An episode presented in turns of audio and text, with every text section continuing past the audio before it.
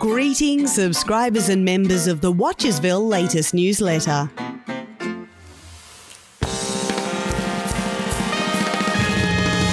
This week's edition is brought to you by left handers. While only taking up 10% of the population, they're still amazing and humble and so good at everything they put their minds and left hands to.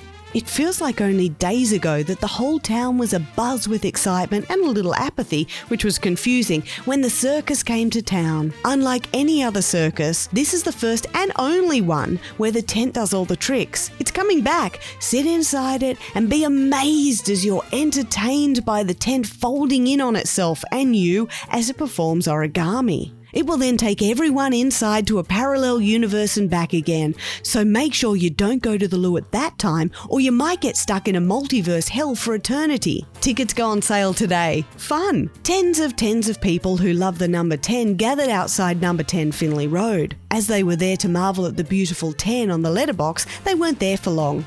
Not really any reason to stay for more than a few minutes, so they all went around the corner to the pub where there was trivia. Their group came fourth, which was not ideal for obvious reasons, but they had a nice time regardless, and the snitties were good.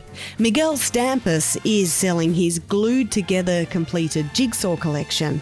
So, if anyone would like puzzles that they can't do because they're already done, email him to organise a time to pick them up. That's it for now. Stay safe and happy, all residents of Watchersville.